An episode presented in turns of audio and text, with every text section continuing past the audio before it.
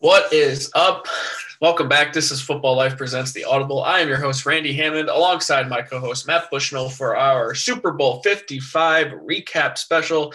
Super Bowl 55 in the books, and it was a snooze fest. Not nearly as good of a game we would all hope, but nonetheless, a football season is in the books.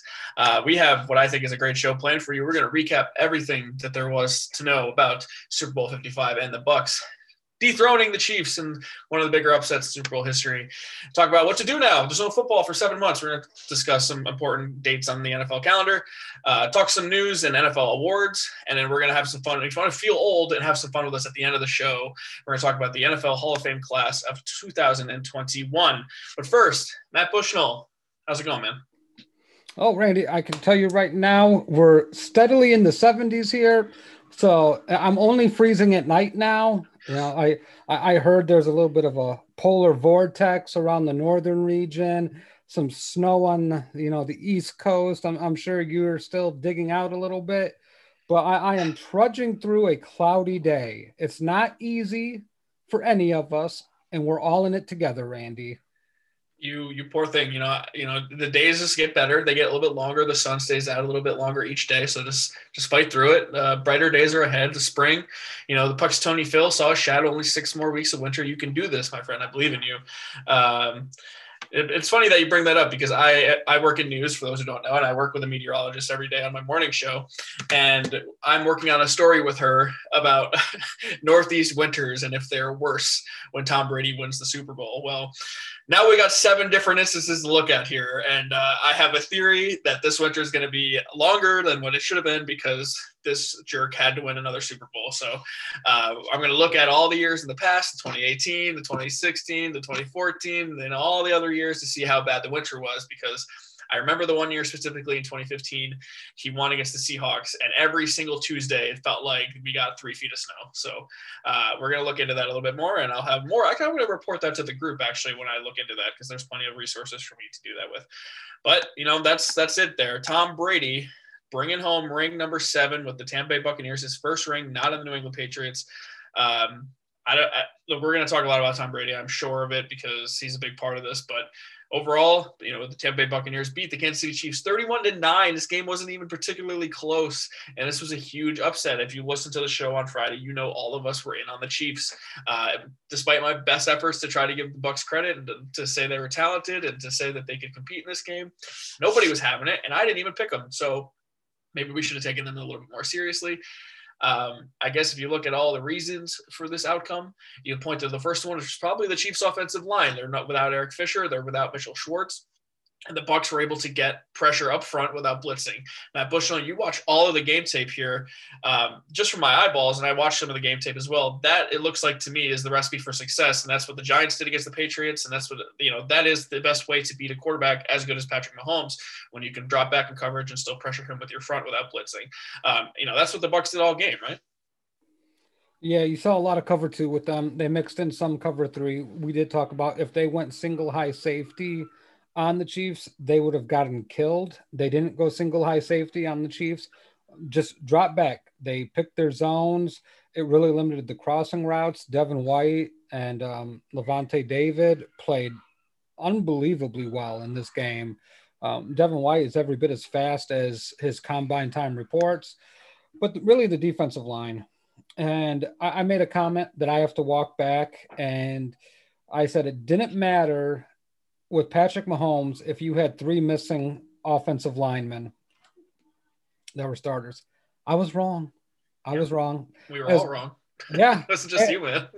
as, as good as Mahomes is, and I think it really encompasses, and, and, you know, I don't want to put a neat little bow on the tape, but uh, there's just so many instances of where you see the Chiefs, the snap goes right back to Mahomes, and boom, he's got guys on him instantaneously. If you watch the tape, you would find a new appreciation for how good Patrick Mahomes is. Like the way he played this game, the stats are not great and they are what they are. But when you have receivers drop balls that are extremely catchable, Tyreek Hill had two that bounced right off his face mask. And you have literally no time to sit back. It's literally, I got to throw the ball immediately. They just didn't have a chance. JPP played a big role in this game. Suh was able to get pressure. Vita Vea, he really, this is where I thought the Chiefs could have ran the ball a little bit more here, Randy. But Vita Vea got some pressure, but he wasn't moving as well. He was more clogging up a blocker or two. So, and Shaq Barrett, you know, what can you say about Shaq Barrett? He got back there instantaneously a lot of the times. Mm-hmm. I mean, look, the Bucks only came away with three sacks in this game, but that doesn't really do the amount of pressure they put Patrick Mahomes under any justice. Uh, there's a graphic going around that shows that Patrick Mahomes ran 497 yards total, uh, trying to run away from the pressure, trying to make something happen out of nothing. Uh, when you're playing cover two, a lot of guys are double teamed. Patrick Mahomes is running for his life back there, trying to make anything happen that could possibly happen. Um, and you know, I'm not going to sit here and say Patrick Mahomes played amazing or anything, but he definitely gave it everything that he had. And that's really, you know, you watch the tape and you say, you know, this guy could have gone down so many more times. This guy could have just uh, thrown the ball away a few more times, but he he competed every single time out there, and, with, and I, I have a ton of respect for that. The other thing, so we're going to talk about the Bucks defense a bunch too on top of the Chiefs' offensive line being banged up, I don't want to say that they didn't show up because they are backups, guys who were on the waiver wire in week seven, a lot of guys that weren't there all season the Chiefs' weapons didn't show up, and the stat sheet is kind to the Chiefs' weapons. Uh, you know, you're going to see Clyde Edwards-Helaire had nine for 64. Travis Kelce had 10 for 133. Tyreek Hill had seven for 73. They did not play as well as their stat sheets are indicating that they played. Uh, Tyreek Hill had a ball go right through his hands and doink right off of the face mask in the first quarter that could have been a touchdown. There was another play, and this is the play that you're probably talking about. I wish I had it queued up. Patrick Mahomes gets hit, and he's diving, and he's literally the same level with the ground and flings it about 25 yards in the air, and it bounces right off the guy's head helmet again, right at the goal line. Um, that his receivers, when they, they when he needed the most, really did, did not do a great job. And Travis Kelce 10 for 133. Great stat line, man. 15 targets. All of those, I would be shocked if the rest of those targets that he didn't catch were not drops. Uh, he really had a tough game, I thought, too.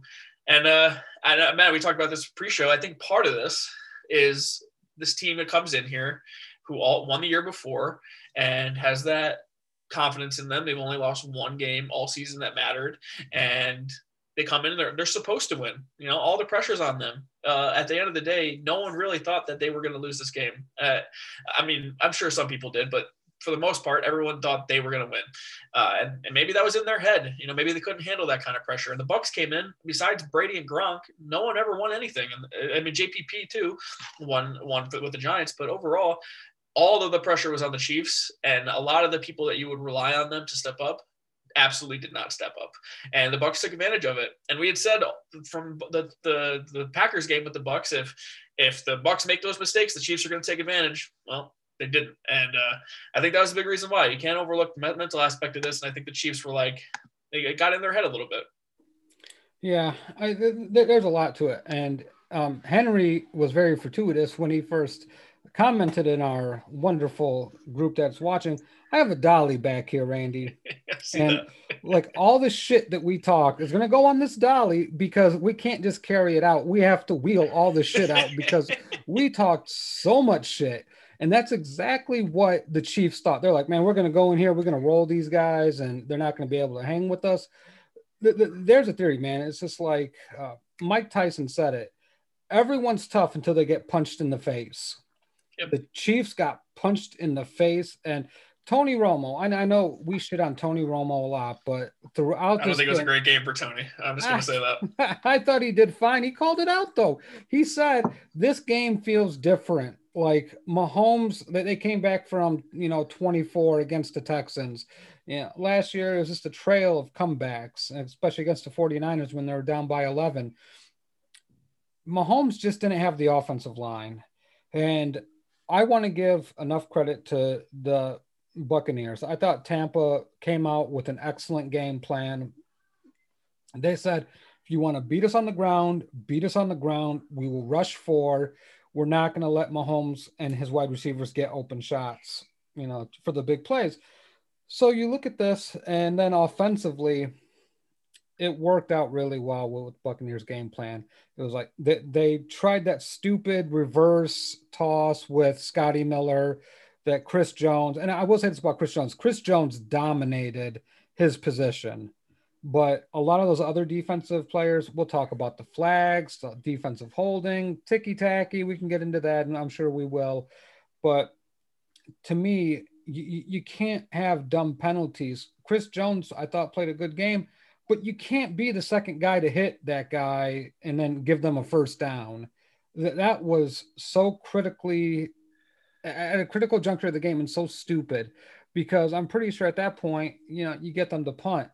But yep. Leonard Fournette, I don't know what the hell happened to him in the playoffs, but he came alive. He looked like the number four overall pick. Ronald Jones had an extra gear. That offensive line's really good. Tristan Wirfs is a man among boys. That dude allowed one sack all year and 799 pass attempts. Insane. Yep. Was the fourth of uh, four offensive tackles taken, by the way. yeah, which I, we talked about in our draft show. I thought Tristan Wirfs was the best offensive lineman in there, and I had yeah. uh, Mekhi Becton second. Yep. I mean, th- this is the point where you watch the tape, you watch these guys, and freaking Wirfs has a nasty attitude. Like yep. this kid came into the draft with a nasty, nasty attitude. You pair that with Jensen, their center, who is he's dirty, but he's not like um, cheap dirty. He, he'll play to the whistle. He'll get you aggravated so he's yapping the whole time. He's the kind of guy who aggravates you the whole game. Absolutely, and, and you got to have those guys on the offensive line. It's so important. So the, yep. then let's get to Brady and the weapons. You know, Antonio Brown. I will say this about AB: he never ceases to amaze me with his route running. His route running is so crisp. It's always right on the spot. Like if it's a, if it's a 15 yard comeback, boom, he's hitting that 15 yards and like a hard hard comeback, and it looks so much better than anyone else. Gronk looks like he found some rejuvenation in Tampa. And then we go back to Tom Brady, where everyone wants to praise Tom Brady.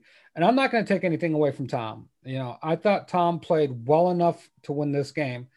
But I also want to say, let's not kid ourselves here.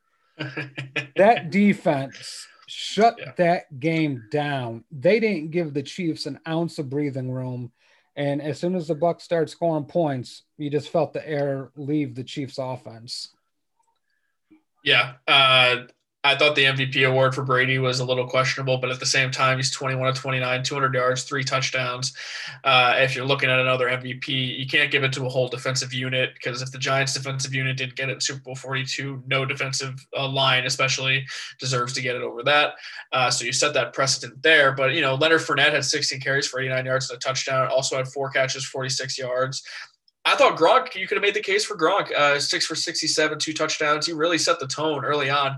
And this is the thing about this game, and this is what makes these guys. I mean, Gronk retired from the Patriots. He obviously didn't want to play with Bill Belichick anymore. When Brady left, it opened up this whole new door. He said, I always wanted to play with Tom Brady. He's the only guy I ever wanted to play with. When there were rumors from New England that they were going to trade Gronk to Detroit, he said, I'll retire. I'm not going to Detroit. I'll retire. I mean, maybe that's part of it's Detroit, but he always wanted to play with Tom Brady. And he he is considered, you know, if not the greatest tight end ever, one of the greatest tight ends ever. And Brady's a big reason why. Brady knows this guy. They know each other so well. Uh, you know, 12 plus 87 equals 99 problems for the defense. I, all that stuff is great. Love it. Um, but uh, you can you can debate the MVP award, but I don't think it's the, super controversial that they gave it to Tom Brady.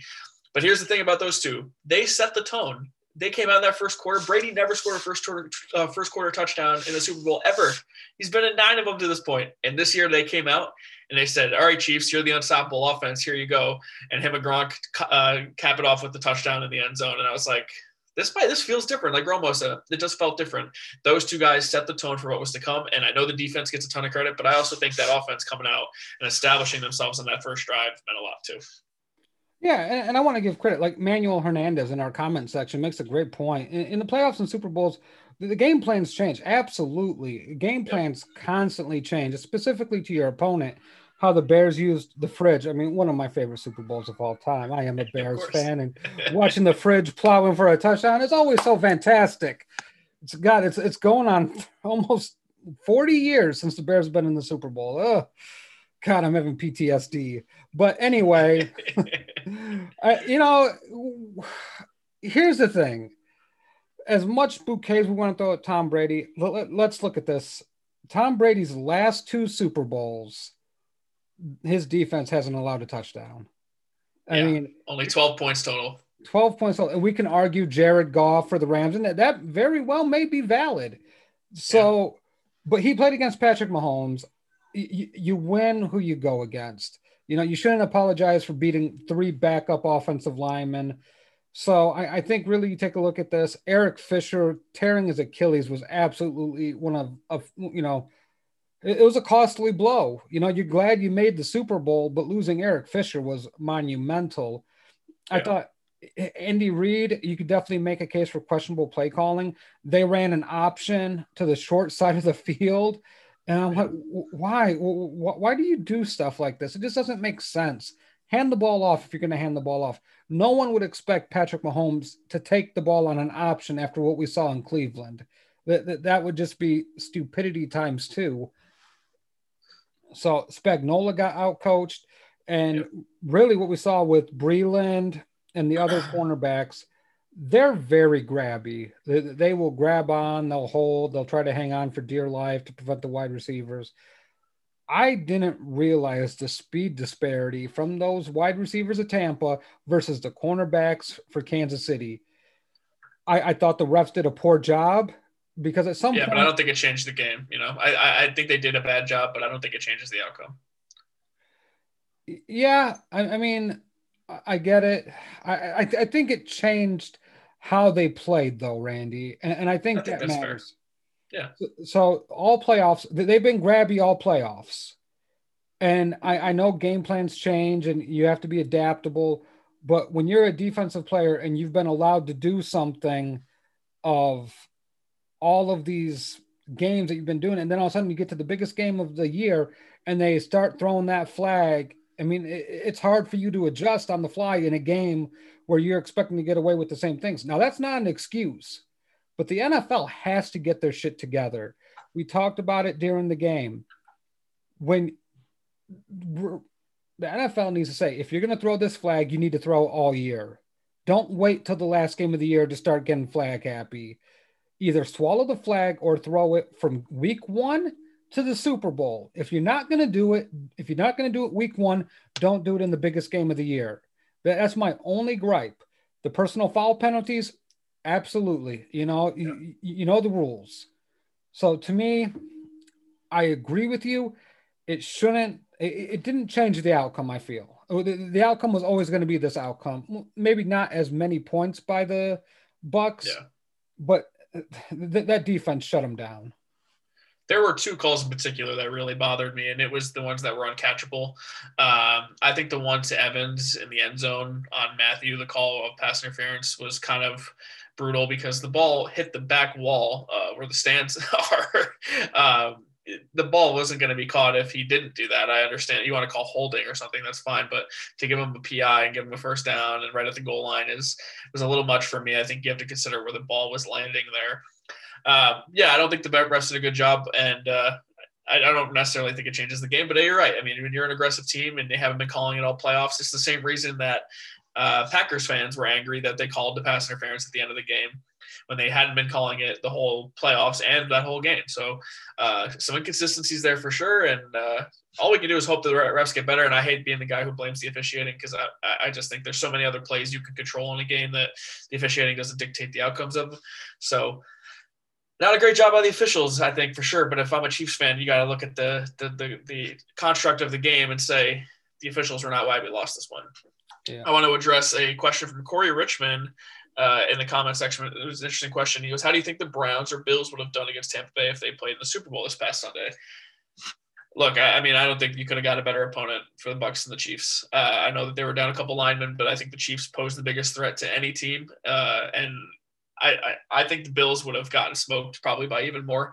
Their defense uh, is not as good as Tampa as Kansas City's, I don't think, and I don't think I think Josh Allen would have done a lot of the same things Mahomes did, but maybe made a little bit more mistakes. Uh, their offensive line also probably would have struggled, and they don't have the weapons um, that Tampa ha- uh, that the Chiefs have. And the Browns, I think the Browns might have been interesting because they probably would have ran the ball. You know, they would have presented a whole other issue for Tampa, but. Who knows what would happen if the Browns? I think the Browns actually would have been a, a solid game uh, because of that aspect of it, and I think their defense had potential to step up. Uh, Matt, what do you think about those two teams against the Bucks? Yeah, I I mean we talk about the Bucks strength of their defense was stopping the run and the Browns strength is running the football.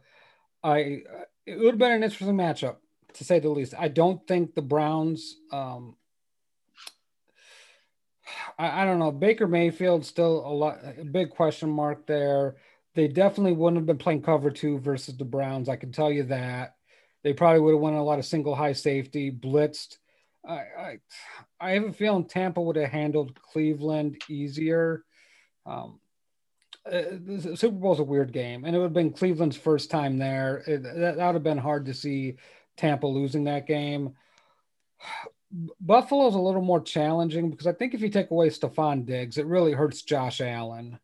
And we saw the impact, and you know, you called it Antoine Winfield Jr. coming back was a huge yep. addition. And they, they've been able to roll double coverage over on Stefon Diggs with Winfield and probably Davis, I imagine.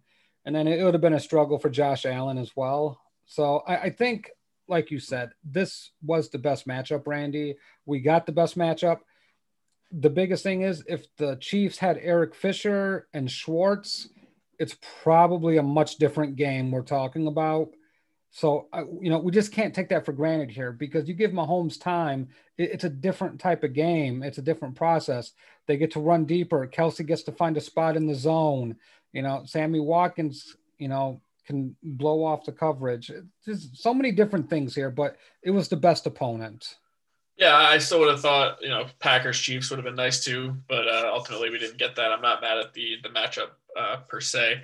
Uh, before I'm going to wrap a bow on this because I, I, generally think the Super Bowl by halftime was pretty boring. Uh, I thought the Weeknd told an interesting story with this thing. I don't think people are really that deep with their viewing habits, though. I think uh, he did okay, but it could have been better. Um, look, I want to give a lot of credit to Todd Bowles. I think that he came up with a the perfect defensive plan to beat the Chiefs. And Steve Spagnuolo has a job to this day because of what he did with the Giants in the Super Bowl 42. And Todd Bowles will probably do the same. He obviously flamed out with the Jets, but I think he is going to get a job again in the future because uh, the Bucks are talented on defense for sure, but you need the right game plan to perform that. And I think he came up with the great, with the perfect one. And uh, Byron Leftwich, the offensive coordinator for the Bucks, uh, Brady credits him for a lot of things. I think that is a huge endorsement. Adam Gase continues to get jobs because of the Peyton Manning endorsement, so I don't see why Byron Leftwich would not. So I look at this coaching staff and credit to Bruce Arians for assembling a, such a diverse, unique coaching staff uh, from from you know black people who uh, who don't have the right representation in the league and and women and all these other things. Uh, Bruce Arians, uh, leader of that pack, but I also think he did the right thing and has created such a deep and, and diverse coaching staff to get them to this point. So credit to Bruce Arians. Congrats to Bruce Arians. Weird guy, older guy, finally getting a ring as a head coach. And uh, I wanted to ask you about Andy Reid because we just chalked up the Chiefs as this dynasty, thought they were going to win five in a row. I don't necessarily think the Chiefs are going to take a step back. I actually think they probably are going to be even better uh, next year. Um, but this loss kind of hurts a little bit. I think you know when you when you're thinking Mahomes as the goat, which we I think we were projecting, it hurts him just a little bit. I think. It, it's a legacy herder, uh, for no doubt. Uh, unless they can get back to the Super Bowl against Brady next year and beat Brady, I, I think that will help heal this wound.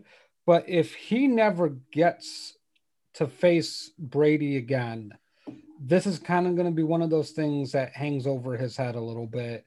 Like, yeah, you know, you won seven or six or how many ever Super Bowls, but you you didn't beat Tom Brady in the playoffs. So that one, you know, it definitely could hurt him quite a bit. My feeling on the Chiefs and where they go from here, that they're going to have some cap relief. They can get rid of Sammy Watkins. They can get rid of Eric Fisher. Orlando Brown is rumored in trades. He wants to go back and play left tackle. That's an upgrade for the Chiefs at left tackle. Again, Orlando Brown Jr. Allen Robinson of the Chicago Bears has said that he wants, you know, basically he's ring chasing now. Yeah. You know, he just eliminated the Giants and the Jets. Yeah. Um, hey, when you played with Blake Bortles and Mitch Trubisky in your career, you're gonna want to play with someone who's a lot better than those guys. So yeah, so you know the rumors started flying a little bit that Allen Robinson has told some people he wants to go play for Kansas City. So you know, wow. dump Sammy Watkins, add Allen Robinson. I think that's a little bit of an upgrade. So, so. yeah, I mean it's the rich get richer in this league. I think the Chiefs and Bucks are definitely going to get better. You know, but both these teams have draft ammunition now. I, I don't think the Bucks. I'm pretty sure the Bucks have all their draft picks. I'm pretty sure the Chiefs have all their draft picks. We know the cap's going sure. down by, you know, going down to about a 182 million ish.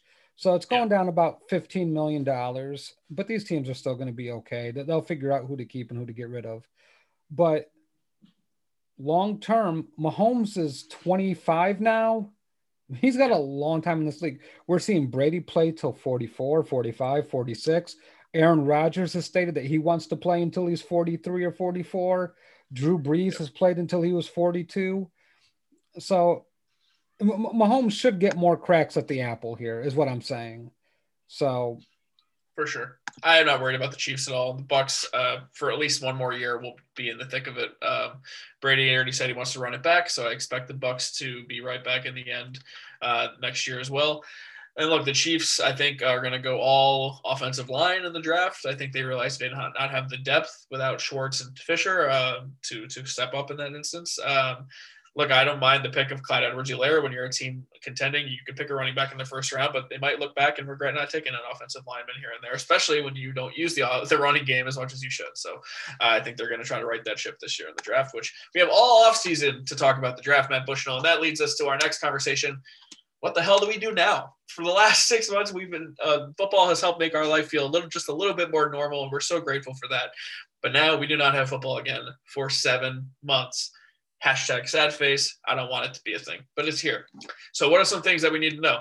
The new league year, which is when the calendar flips on the NFL and they start their 2021 season, where transactions can start to begin, trades and signings, that starts on March 17th, uh, which I believe is St. Patrick's Day. So we have over a month until the new league year begins. Obviously, trades will happen in the meantime, but they can't be official until then the other important date, which is sooner, well, not sooner than that, but it's kind of soon, still on the horizon, is the NFL draft. The NFL draft, uh, we did mega specials on last year, and we talked so much about. Uh, it is this year, late April is always Thursday, April 29th through Saturday, May 1st, which I'm always so excited for the draft. I love the NFL draft, such a large event that takes up the entire weekend. Matt, you're a football junkie, much like I'm a football junkie. What are you going to do for the next seven months?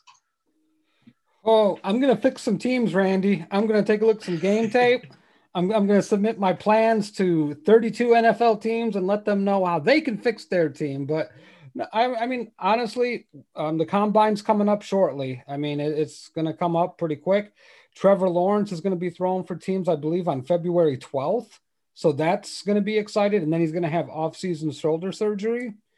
So um, non-throwing shoulder, so don't worry, Jacksonville Jaguar fans. so that, that, that will be fun to watch. I think he can throw for as many teams as he wants. He's still going to the Jags. yeah, right. Just, yeah. You know, maybe the Jags trade out. Doubtful, but maybe. Yeah. And, and then honestly, let, let's take a look. You know, college football is going to be interesting. There is going to be some spring football for college yeah. teams. So some FCS teams. Yeah, it's going to be different with that. So, you know, watch that? Um, we do know it won't be this season, but The Rock and his what or his ex-wife, um, Dany Garcia, I believe, bought the XFL. Yeah. And we'll probably be hearing more news about when that's going to be redistributed to us and the masses. I thought that would have been interesting. It would have been a nice off-season distraction. But you know, Randy, for, for me, it's a little different.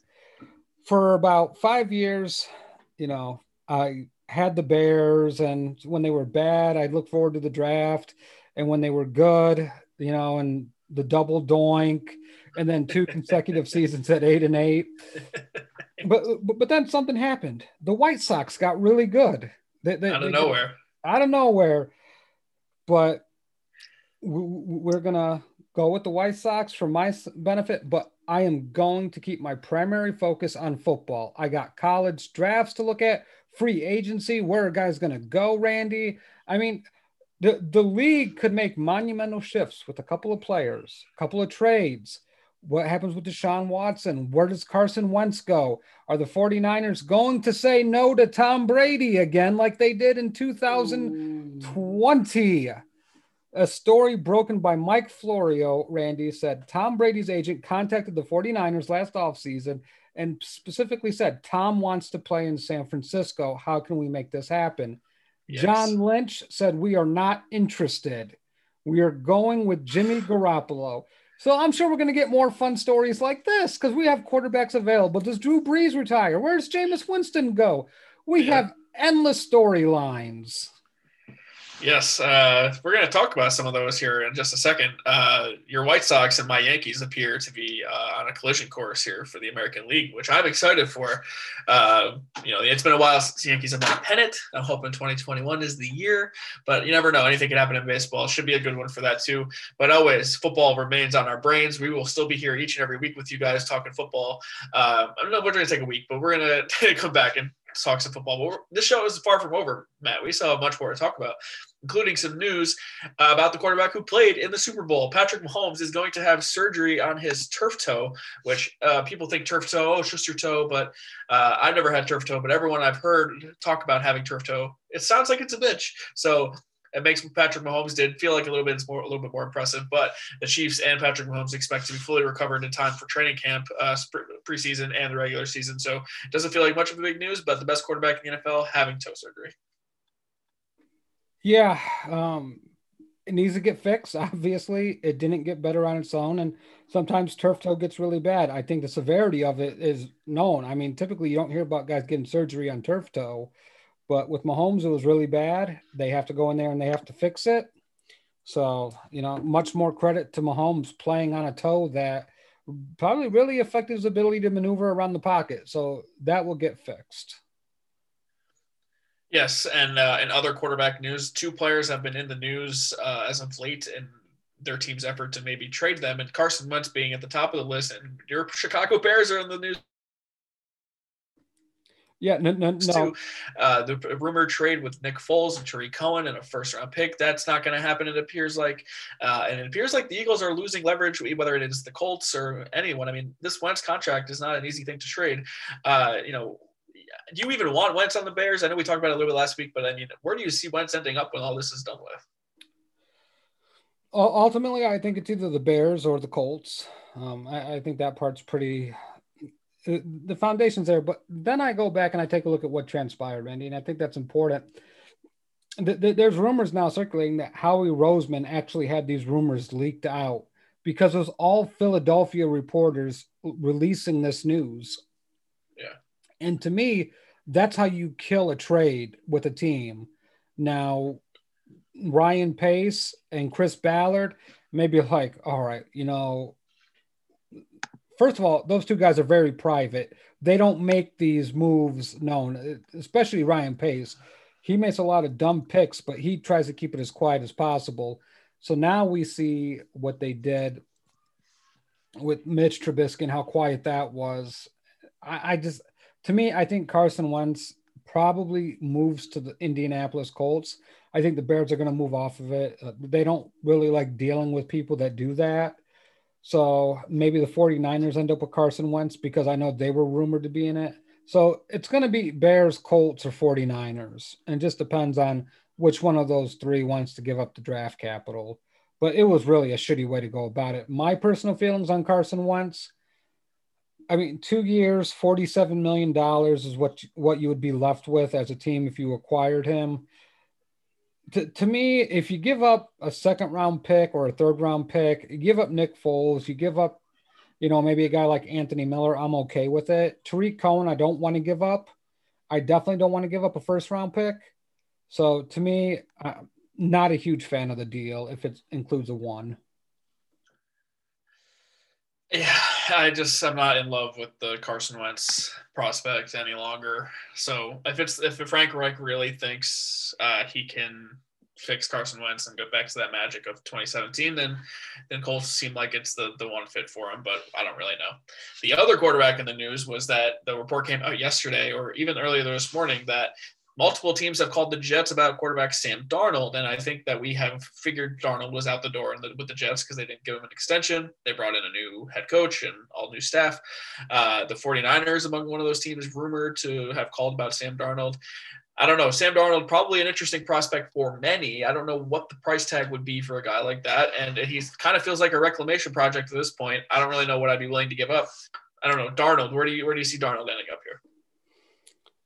49ers make a lot of sense, but to me, it's just too risky unless Jimmy G's you're really getting rid of Jimmy G.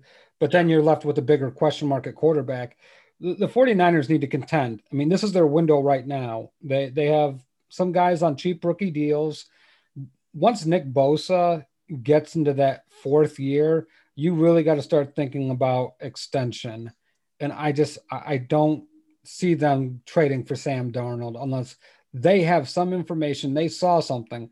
I, I think Sam Darnold's three years away at least from being a competent NFL starter and to undo all that damage that happened in New York. And there's still a lot of flaws with Sam's game. You know, I eliminate any coach that's on the hot seat. First of all, let's just do that. Yeah. The Bears, no way the Bears get them. Um, you know, to, to me, I'd probably say Sam's best shot is Indianapolis if they don't get Wentz. But after that, I mean, it's a crapshoot, Randy. Maybe New Orleans. Um, you know, maybe maybe, maybe Dallas. You Carolina know, seems like they're interested in moving to a new QB, but I don't think he's enough great on Teddy Bridgewater. No, I don't know.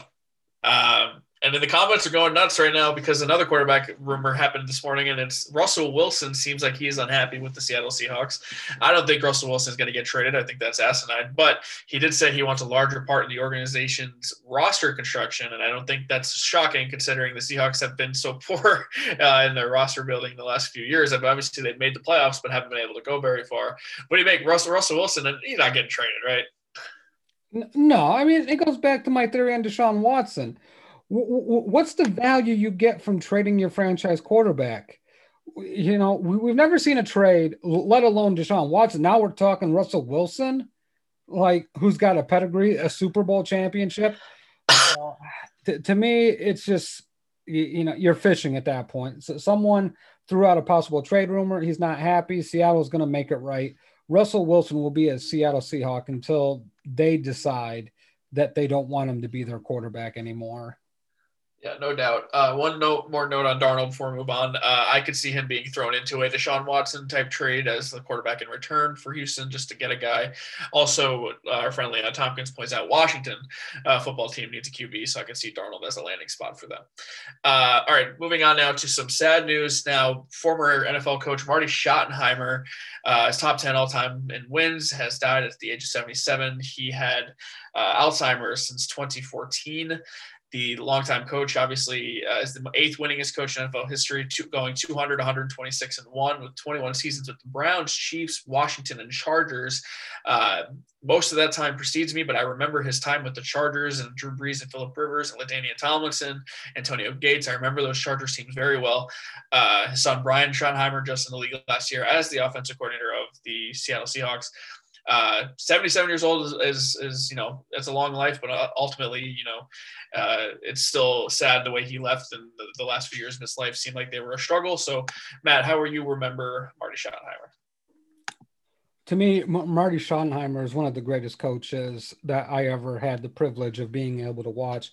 He gets a lot of, uh, he got a lot of grief for not having playoff success. But let's face it, when you look at these teams and who they go against and who they play. I mean, he had Peyton Manning he had to go against, he had Tom Brady he had to go against. I mean, we're talking about some really quality football teams that knew how to win. And then Ben Roethlisberger came into the league. And then we take a look at Marty's Cleveland days. I mean, he had Bernie Kosar, but he made a lot out of nothing with these teams. Kansas City, he had an older Joe Montana, and you know he re- revolutionary, really, when it comes to that Kansas City defense with Derrick Thomas. Um, God, I'm forgetting the defensive end. Uh, it's going to kill me. But, you know, Marty was a good human being. He was a better human than he was a coach. And that's saying a hell of a lot. Marty cared about his players. I've never heard a player talk ill of Marty.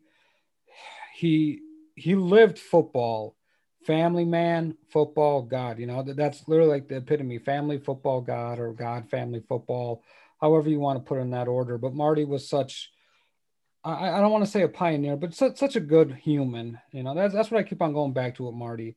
some of the big games, some of the biggest moments.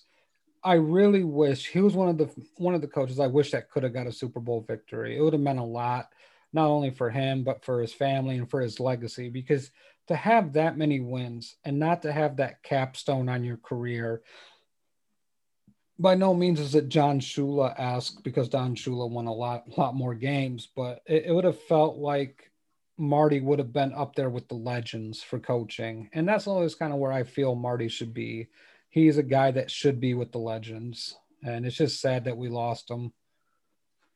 Yeah, I mean, I always go back to when something so terrible as Alzheimer's is affecting someone like that.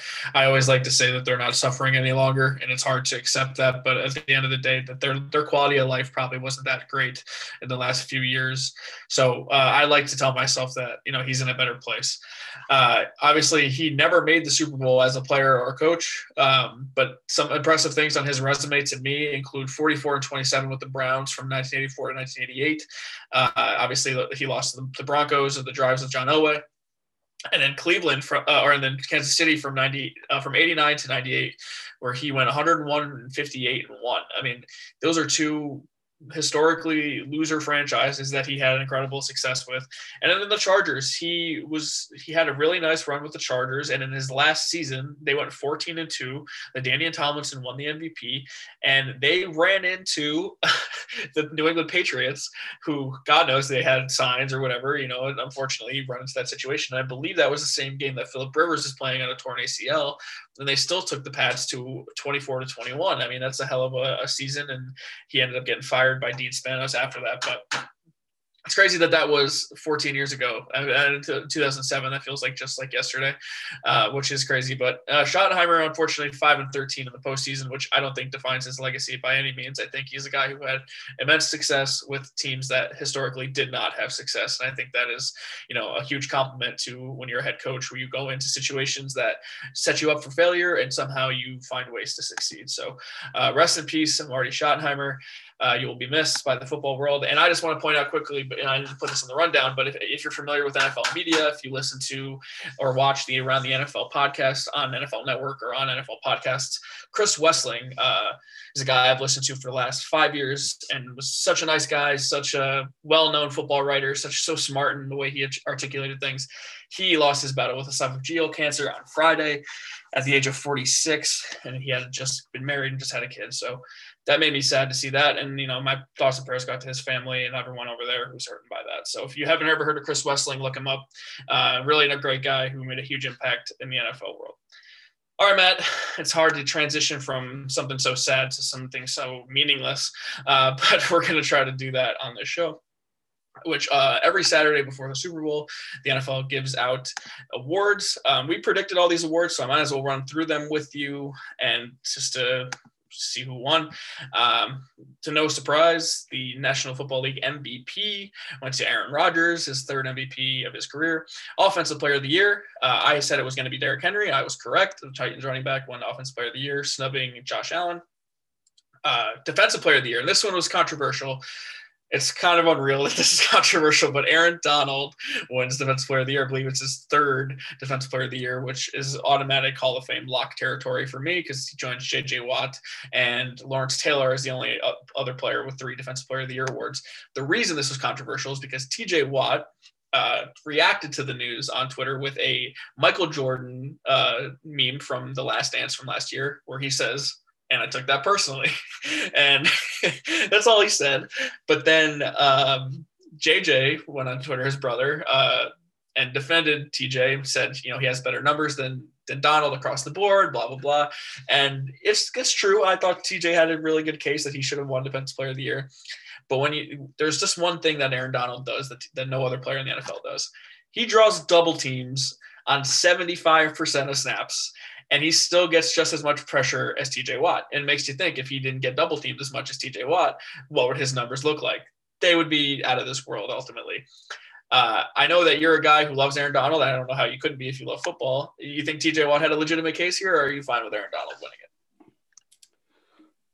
A legitimate case, maybe, but it should go. I mean, realistically, it should go to Aaron Donald as long as he keeps on putting up these advanced type of numbers. You can't make this stuff up. He's double teamed more than I think twice more than anybody else in the NFL. He's triple teamed more than anybody in the NFL. He affects every single play. He affects your run scheme. He affects your pass scheme. Uh, to, to, me, you know, I, I, get JJ jumping in for his little brother, but this is uh, you know my issue with the Watts. It's you know grandstanding, self promotion type of deal, and it, it, never escapes JJ to get his name out there. He always that's, finds a way. Yeah. so that's the part that bugs me about this. So, all right, TJ, you know that's fine. Come out motivated next year. Put up break the sack record, you know, do more. But Aaron Donald changes an entire game plan, an entire offense. TJ, they just worry about you on one side of the football. Right. Like, okay, let him loop around. We don't have to, you know, look for him every play. And he had Bud Dupree. Aaron Donald had fucking Leonard Floyd. I mean, yeah. Leonard Floyd, the Bears reject.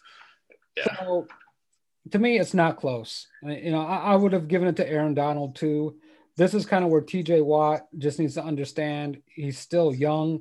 Just sit down and shut up at this point. Come back next year, put up better numbers, be motivated. You know, you yeah. don't you don't tug on Superman's cape and you don't spit in the wind. And right now, Aaron Donald's Superman, so stop tugging on the man's cape.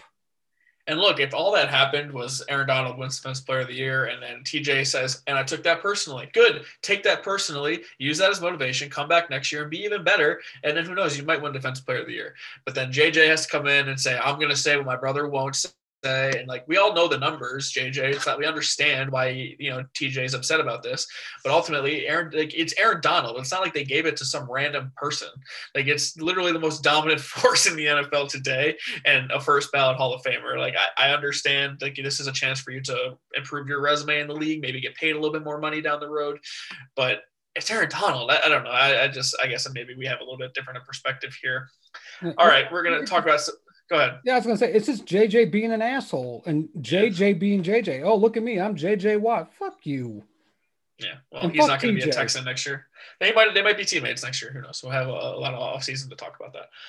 uh, offensive rookie of the year. Moving on now. Uh, Justin Herbert, quarterback of the Chargers. I think it was between him or Justin Jefferson, so not a total surprise there that the quarterback gets the award. Uh, I, I, definitely didn't think that was a surprise. And defensive rookie of the year, uh, Chase Young. I don't think there's anyone even close to being in contention. This man is an absolute beast. Uh, could be a figure quite like Aaron Donald in the future in the NFL. And comeback player of the year, the Alex Smith Award given to the man himself, Alex Smith. No doubt about it. Absolutely the comeback player of the year. Got every vote besides one. Do you know who the other vote was given to, Matt Bushnell? Oh, geez. I honestly, I don't have Nick Foles. I don't know. Ben Roethlisberger got one vote. Oh, for fuck's sakes! well, he missed every game in 2019 besides one, so uh, I mean, it makes kind of sense. Yeah, yeah, yeah. I mean, he didn't always die, but you know, I guess comeback wise. Hey, let me guess, a Pittsburgh writer voted for him. Uh, probably. uh, all right, coach of the year, Kevin Stefanski of the Cleveland Browns. I definitely think that's well deserved and something we both expected. Yeah, yeah. I mean, all these fall right in line. Herbert, Young, Smith, Stefanski makes sense to me. Yep. Uh, Walter Payton Man of the Year, just kind of given to like a guy everyone considers to be a great person, and it is this year. It is a great guy. If you ask me, Russell Wilson, quarterback of the Seahawks. Uh, obviously, great guy. Walter Payton seemed like a great guy. I, I love the award being named after him. Yeah, yeah. I mean, Walter Payton. Uh, re- read the book on him, and it'll definitely change some opinions of him. But really, Walter may have suffered from CTE more so. But to Russell Wilson, Mr. Unlimited. Unlimited. Um, yeah, good good for him. I, I don't think anybody questions Russell's intentions. I, I do think he's a good, decent person. But man, he is weird. Yeah, weird guy. Definitely weird guy. Yeah. Uh, a couple more of these quick. Uh, assistant coach of the year, uh, Bills offensive coordinator Brian Daboll. Uh, I think that's well deserved. And the way he turned around Josh Allen, I think that's uh, definitely a good call. Clutch performance play of the year, the Hail Mary, Kyler Murray to DeAndre Hopkins. That is definitely the play of the season without a doubt. Uh, if, and just to give a little uh, bone to Josh Allen and his fans on our podcast here, Josh Allen won the Fantasy Football Player of the Year. Congratulations, Josh Allen. You are the best fake quarterback out there. Congratulations. you know, that might be the best description of him that I've ever heard. oh man. Anyway, all right. Well, if you're still sticking with us, congratulations. You are about to feel old because it made me feel old when the class was announced, and now it is official. The class of 2021 the NFL Hall of Fame has been announced. Uh, these men are now going to be enshrined into Canton for all of eternity. And I love watching the videos of David Baker going to their houses, knocking on their door. He's a gigantic human and he makes these football players look small. Uh, and I just love that he cares so much the way he presents it to them. Just it means so much. Uh, yeah, I love that. So the first name on the list, and it is to no surprise to anyone, Matt Bushnell. Let's just go through the names here and just talk about how great they were because honestly, you're an NFL Hall of Famer. Obviously, you were pretty damn amazing. Peyton Manning, I think you may have heard of him, uh, two-time Super Bowl champion, all-time top three and all-time passing yards, touchdowns, uh, at multiple-time MVP winner, uh, changed the sport forever. You know, the pride of the Manning family. Uh, Peyton Manning, probably the the head of the class here, the leader of the table. Uh, Peyton Manning, not a shock at all. No, the smartest football player I've ever seen. Absolutely, um, basically made the audible famous, even though it was around before him but his ability to his pre-snap ability to read a football field is by far the greatest gift any football player's ever had in the NFL.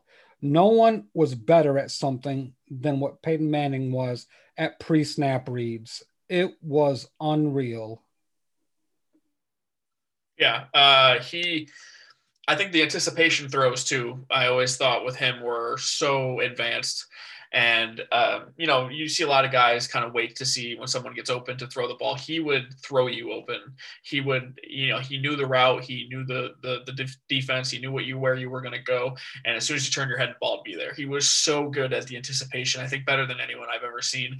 Uh, he's the number one overall pick in 1998. I don't really need to go through all of his resumes here, but he, you know, has 55 touchdown passes 2013. He has uh, 200 wins. He's got 71,940 passing yards. He's got 539 pa- uh, t- passing touchdowns, over 6,000 completions. All these other things. I mean, the guy uh, was unbelievable. He is a football legend, and uh, with every definition of that that phrase. Uh, next on the list, I, I put one guy over the other, and now CBS has the other one, but I'm going to go Calvin Johnson, first ballot Hall of Famer from the Detroit Lions. He's one of two guys I think of with the Detroit Lions that, you know, was unbelievable, the best player at their position, uh, and dominated the sport at their position. Uh, Barry Sanders being the other one that retired early and just said, "I don't need this anymore," uh, and walked away from the Detroit Lions. And I'm sorry, Leon Tompkins, but uh, Leon, uh, Calvin Johnson is uh, it, as far as prime goes, because I didn't get to watch prime Jerry Rice. I did get to watch prime Randy Moss, but I'd still say Calvin Johnson is the best receiver in his prime that I have ever seen. Uh, I, definitely the most physically dominant, that's for sure. Oh boy, don't make me do this, Randy. I'm I'm not touching the Jerry Rice one. Well, um, look, I know you saw Jerry Rice, so that's fine. I mean, I'm not saying he's better than Jerry Rice, but as far as what I saw in my life, Calvin Johnson was the man. Yeah, I mean, Calvin Johnson to be that big, that fast, and to do all the things that he did, that's why you make the Hall of Fame when you only played, you know, a certain amount of years. Calvin Johnson was incredible. We talk about it. The only person I've ever seen catch a touchdown pass in quadruple coverage. The, yeah. the, the only receiver that you triple teamed almost on a regular basis. He always had to be double teamed. I to me this is where I think we get into a little bit of murky territory. Jerry Rice was a different wide receiver than Calvin Johnson. Calvin Johnson, right. I'm going to say it right here, is the best big bodied wide receiver that ever played football. No one was better than Megatron at catching a jump ball, outrunning coverage, just everything combined. Um, we talk about, I got a comp for you right here. Randy Moss, or let's say Jerry Rice is Michael Jordan, okay? And let's yep. say Megatron is LeBron James, if we're going to make a basketball reference. Megatron may not have been as graceful and as pretty, but man, he would just physically dominate and impose himself onto you like LeBron. You're not going to make Henry. You're not going to make Henry happy with that comp, uh, comp because he thinks LeBron's the goat. So, you, you, know that, that, that's fine. I mean, that's that's absolutely fine, Henry. Get all mad, but Jerry's MJ Megatron is LeBron. Deal with it. All right. Uh, he was the second overall pick in 2007. He played nine seasons. Uh, he didn't have a single playoff win to his resume, which is a shame. But he had 11,619 receiving yards and 83 touchdowns in nine seasons. That are that is just ridiculous. Uh, he had a single season record for receiving yards, 1,964 in 2012. He was a first three uh, three time first team All Pro and he just had an all-time 2012 season. If you haven't got the chance to go look at it, just watch the highlights from that year. Uh, just unbelievable uh, nine-year run for Calvin Johnson. Obviously, that's so much so that they decided to put him in the Hall of Fame first ballot. A lot of these guys usually take longer to get in, but Calvin Johnson was just that damn good. All right, Number three, Charles Woodson, Matt Bushnell. I think obviously these are the three guys that are going to lead this class for all of eternity here. Uh, but the guy spent 20 years in the NFL and won a, a Super Bowl or two. It was I won the Heisman uh, between the Raiders and Packers. This man is definitely a legend. The best defensive college and pro football player that ever lived. He changed so many things uh, it, really, we talk about Deion Sanders as being one of those first shutdown, like the first ever shutdown corner, and I, that's not entirely accurate. But you know, we can talk about Dick Night Train Lane and all those other guys from the '60s and '70s. But really, uh, Charles Woodson, his college career at Michigan was impressive to begin with. I mean, you just didn't throw to him. If you did, he intercepted it. That as simple as that. I remember one game, I think it was against Northwestern, he literally had one foot on the sideline and intercepted the ball while standing on that tiptoe. The other leg was up in the air and he caught the ball with one hand. It was the best interception I ever saw in my entire life. Now in college at that time, he only needed one foot down. So yeah. he, he intercepted it. So then you take a look at his Raiders career, and his seemingly he got better when he was with the Packers too, and they moved him to a safety. And you know, as a Bears fan, I hated Charles Woodson because one comment will always sting me. And he was just like, well, we know Jay Cutler's going to throw the ball to us. We just have to catch it. it's like, fuck you, Charles. he wasn't wrong. He wasn't wrong. he wasn't wrong. so I, I, I love Charles Woodson. I have a deep affinity for him. He played at Michigan. You know, obviously he played for my hated rival, the Green Bay Packers. But man, what an awesome football player. And I will say this he was my favorite David Baker video. I just yep. seeing the emotion and how much it meant to him. Like it just felt the world to him. My second favorite we'll get to, but I love that. Uh, yeah, Peyton seemed like it was kind of expected, and Calvin, I like Calvin's too. Calvin seemed like it meant a lot to him too. So uh, we're going to talk about some more David Baker videos, obviously. But I was going to touch a little bit more on Charles Woodson. Won Defensive Rookie of the Year. He was a three-time First-Team All-Pro, uh, nine-time Pro Bowler, Defensive Player of the Year in 2009. He won a Super Bowl with the Packers in 2010. Uh, he appeared in the Super Bowl with Oakland in 2002 when they lost to the Bucs. Uh, in his entire career, he had 65 inter- interceptions, which was fifth all time, 13 defensive touchdowns, which is the most all time for a defensive back. Uh, he's one of three players in the history of the league with 25 picks with two different franchises. Uh, so Charles Woodson, congratulations on getting to Canton. The next name on the list, uh, Cowboys wide receiver Drew Pearson. Matt, this guy uh, precedes me in my time period here, so I'm going to give you the floor. Talk a little bit about Drew Pearson. Really, one of the first big time wide receivers. I mean, before the catch with Dwight Clark, there was Drew Pearson catching big game footballs, big game touchdown passes. Drew Pearson was an awesome wide receiver. You know, obviously he played with the Cowboys, Roger Staubach, America's team. So just watching those highlights, obviously I caught the tail end of Drew Pearson's career but what a hell of a football player. He was so good at what he did. And I think a lot of these older wide receivers don't get enough credit because they played in an era where basically it was running. You know, you just run the football, run the football, run the football, and pass when you had to. But Drew Pearson was transcendent. He would have been he would have been a big time wide receiver in today's era. He was so good at what he did and that was my second favorite David Baker video. you know, just it meant so much to him, and it carried yeah. so much weight for him. It was just like I got to breathe a sigh of relief because he deserved to be in there. You don't have a Hall of Fame without Drew Pearson. Yep, he was a senior finalist. Obviously, he was on the All-Decade team in the '70s. It took way too long to get this guy into the Hall of Fame. Uh, just on his resume, he's 11 seasons with the Cowboys in the '70s. He went from undrafted free agent to a three-time All-Pro, three-time Pro Bowler, uh, and a Super Bowl 12 champion. He caught 489 passes for 7,822 yards for fourth most in Cowboys history, both of those. And he had 48 touchdowns in 156 career games. I mean, this is in the 70s where they didn't throw the ball nearly as much as they did now. Uh, those are hell of, like, those are uh, insane numbers for the 70s, considering, you know, they didn't throw the ball a ton. Like, obviously, Staubach helps, but he probably helps Staubach too more than people realize. So, and you also had Tony, Tony Dorsett in the backfield. So, yeah. Yeah. So, long time coming for Drew Pearson, the next player on the list. And this, I have a feeling, which one did I write on the rundown here first? Let me just go down. All right. Uh, I'm going to go with the, the, the, current general manager of the San Francisco 49ers, a former Bucs and Broncos safety, John Lynch. Uh, don't, look, I remember John Lynch quite a bit. He was one of the best safeties that I watched when I was younger. He was a big part of that Bucs defense 2002, who won that Super Bowl and shut down the Raiders. I mean, he was all over the field. I think he was more of a box safety than a cover guy, but nonetheless, he still um, got the job done and, and was a hard hitter. I remember him blowing up guys on, the regular. Uh, this was his ninth year of his eligibility. Um, and obviously, like I said, he's currently the GM of the 49ers. Matt, what do you remember about John Lynch? I, man, it goes back to a very to a dead breed of safeties, Randy. Th- these safeties don't exist anymore. And we're yep. talking about the Steve Atwaters, the John Lynch, the Ronnie Lott's, the guys that would separate body from ball. I mean, that that's what they did. And John Lynch would bring the wood. You come across the middle, you, you had to think twice. N- now these tight ends feel a little more comfortable. Now the wide receivers, well, let's run that crossing route.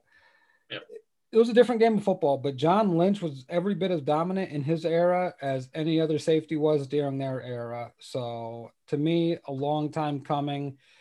Uh, you know, he, should have been in a few times. I thought. I, I honestly, I thought John Lynch was the first ballot Hall of Famer. I, I just always felt that way about him. He was that good. So glad to see that he finally got in. Yeah, he's a legendary figure of that that Bucs defense to me. I, I kind of think he was. I was surprised to know that he wasn't in the Hall of Fame. So I definitely think he he should he should have been in by now, and it's about time he's been in. Uh, just his resume, quick. He's a third round pick in 1993. He's a two time first team All Pro. Uh, he was a safety that recorded multiple interceptions in nine consecutive seasons for Tampa Bay. Finished with 26 career picks, 13 sacks, and 16 forced fumbles. Uh, he stepped away from football in 2007 to go into broadcasting, and obviously is now the GM of the Niners and was the GM for that 2019 team that made the Super Bowl just last year. So, congrats to John Lynch, uh, one of the better safeties I can remember in my lifetime, and was a part of a whole era, like you said, of safeties too that already had gotten in. Like Ed Reed, I always think of, and, and Troy Polamalu were guys that were better safeties probably than him, but those guys, there were so many good safeties in that early 2000s era, and it's good to see another one uh, get enshrined. All right, I have a feeling this might be your favorite uh, David Baker video because I think it was one of mine. But uh, Alan Faneca, and um, I just want to get it right here. We're gonna want to get this mess up, messed up. But uh, offensive lineman for you know so many years the, with the Steelers and was named to the All 2000s Decade Team. His first round pick in the '98 draft. He spent 10 years for the Steelers and then uh, won the Super Bowl with them. Look, I, I offensive linemen are hard to judge with stats and everything, but their impact is typically felt uh, amongst their peers. Uh, and Alan Faneca finally getting the call here. I'm trying to find the six years of eligibility, and he finally gets the call to Canton Met. Yeah, one of the best guards that ever played the game of football. I mean, guards are yeah. really hard to measure. Uh, I've seen a lot of good ones. Uh, Steve Wisniewski was one guard that I loved watching play.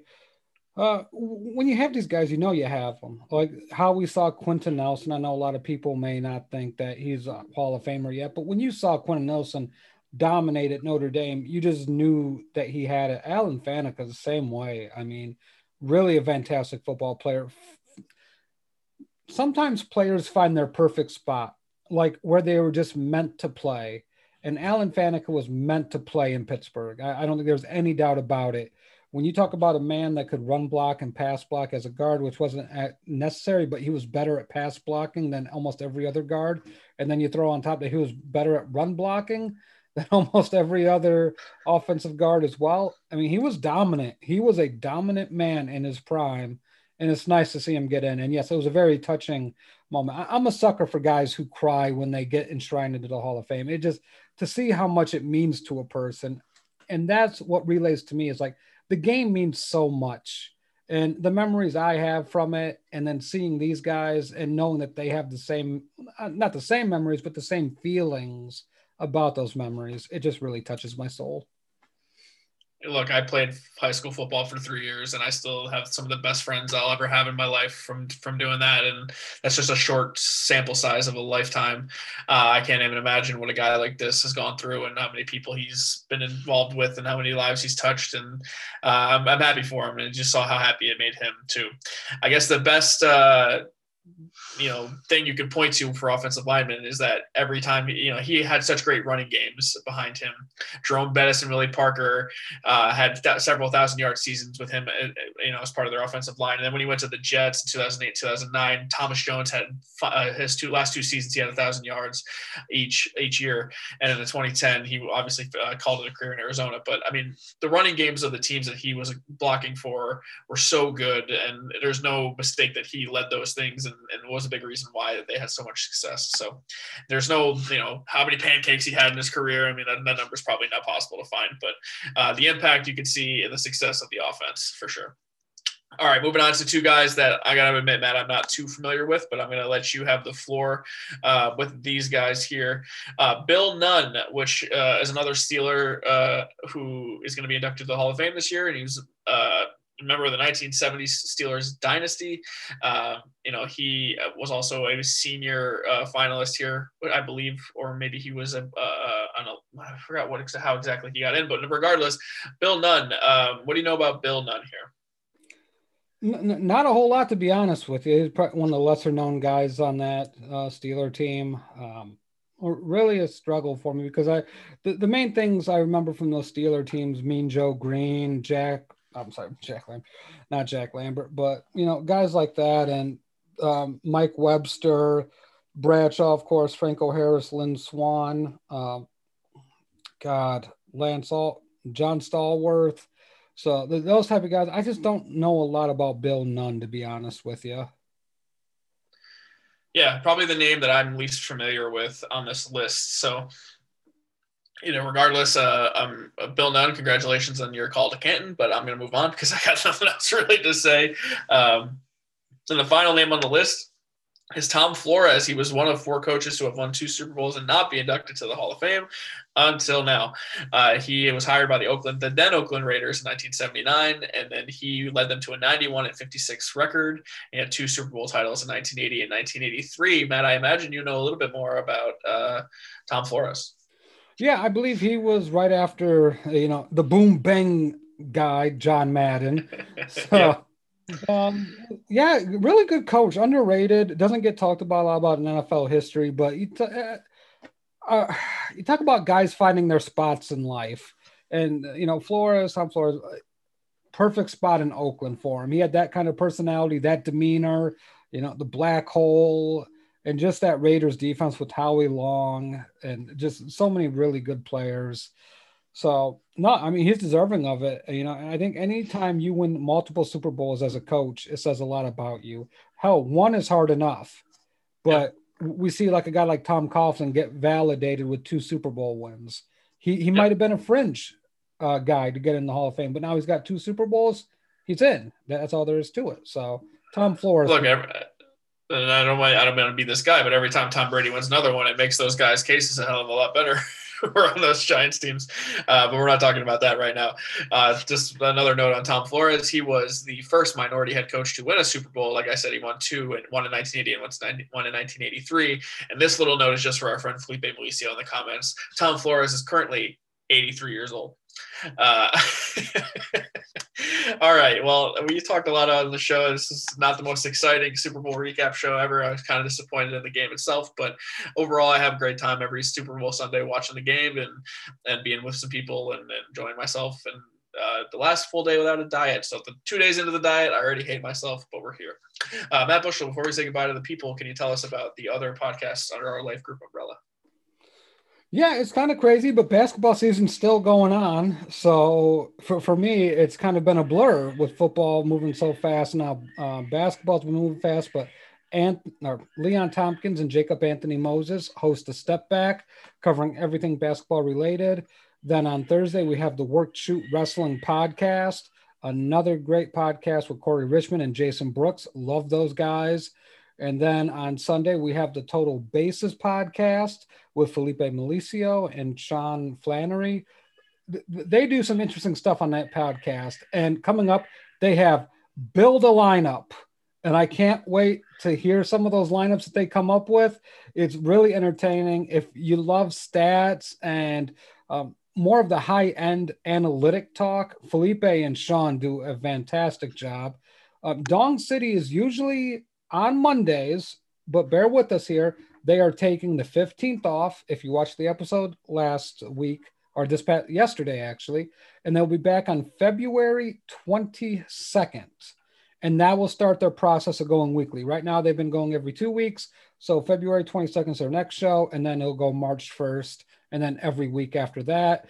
They're doing a bracket challenge. So baseball life, get your baseball movies in there. It's like a March Madness bracket challenge for movies. So a fun one to do for baseball life. And then uh, Tuesday, so programming note for us. Randy and I have worked extremely hard all year. Randy, let's give ourselves a pat on the back. Ah, we, made it, Randy. We made it. It's it's been a long and arduous journey, but we went through the entire season we are taking next week off. We, we need it, spend some time with the families, hang out. But don't worry, football life, we will be back and we'll be better than ever. Not quite like Eric Bischoff, but we will be back better than ever on February 23rd is when we return February 23rd. Catch Football Life presents the Audible. We have a lot of interesting stuff coming up. Don't miss it. And that's what's on deck. Yeah, uh, Felipe wants me to inform everyone that Jacob Anthony Moses will be joining them on Total Bases, so that's good. You're going to want to check that out. Uh, Jacob hung out with us the entire show on our Super Bowl preview. He was a blast to hang out with and talk football with. Uh, shout out to all the guys joining us: Henry, Vince, uh, Leon, Jacob. You know, we had so many guys on at once that it could have been a disaster at any given time, and I thought it went pretty well. So, thank you guys for being a part of the show. Thank you guys for always listening and, and, and commenting and interacting with us. We really appreciate it. But like Matt said, I'm gonna go kick my feet up a little bit because we did we did two shows a week for a long time. The season's been crazy. If you told us before the season started that they would have made it through each and every week without much of a hiccup here, we would not have believed you. So congrats to the NFL. Congrats to the Tampa Bay Buccaneers. You did it. Hey Matt, I don't know about you, but you helped me get through the year a little bit here with the show and with football. It's been a pleasure, my friend. Randy, absolutely. I couldn't have asked for a better partner, a better co-host, a better friend to do this journey with me. And I look forward to many more years of doing this podcast. Let's get to episode 100 and then let's pop the champagne, baby. yeah, maybe we'll start getting paid for this stuff here soon. Henry. Uh, anyway, thank you guys for all the support all season long. It has been so much fun to do this and talk football with you. There's so many more important things about life and the world, but uh, ultimately, it's life is what you make of it. And you know, I appreciate uh, getting to talk about some sports with you guys, and then and football helps uh, me get by every single day too. So uh, this has been a hell of a season. Uh, I'm so glad it, it happened, and we were able to talk each every week. So you know pitchers and catchers report coming up soon. Be sure to be over in Baseball Life for an exciting baseball season that's going to be coming up here. Always watch Total Bases and Dog City. Those guys all do a great job. And the NBA season is in full swing. Uh, yeah, the All Star break coming up, but then you know it's quest for another back to back title for LeBron and the Lakers. So you know go Lakers, do it again for Bean. Uh, but I'm rambling at this point now, Matt. I don't know how to wrap up this season, but I'm just going to say how I always say it. Wherever you are listening, however you are listening, thank you guys for always making us a part of your day and a part of your week. We'll see you guys in two weeks. Take care.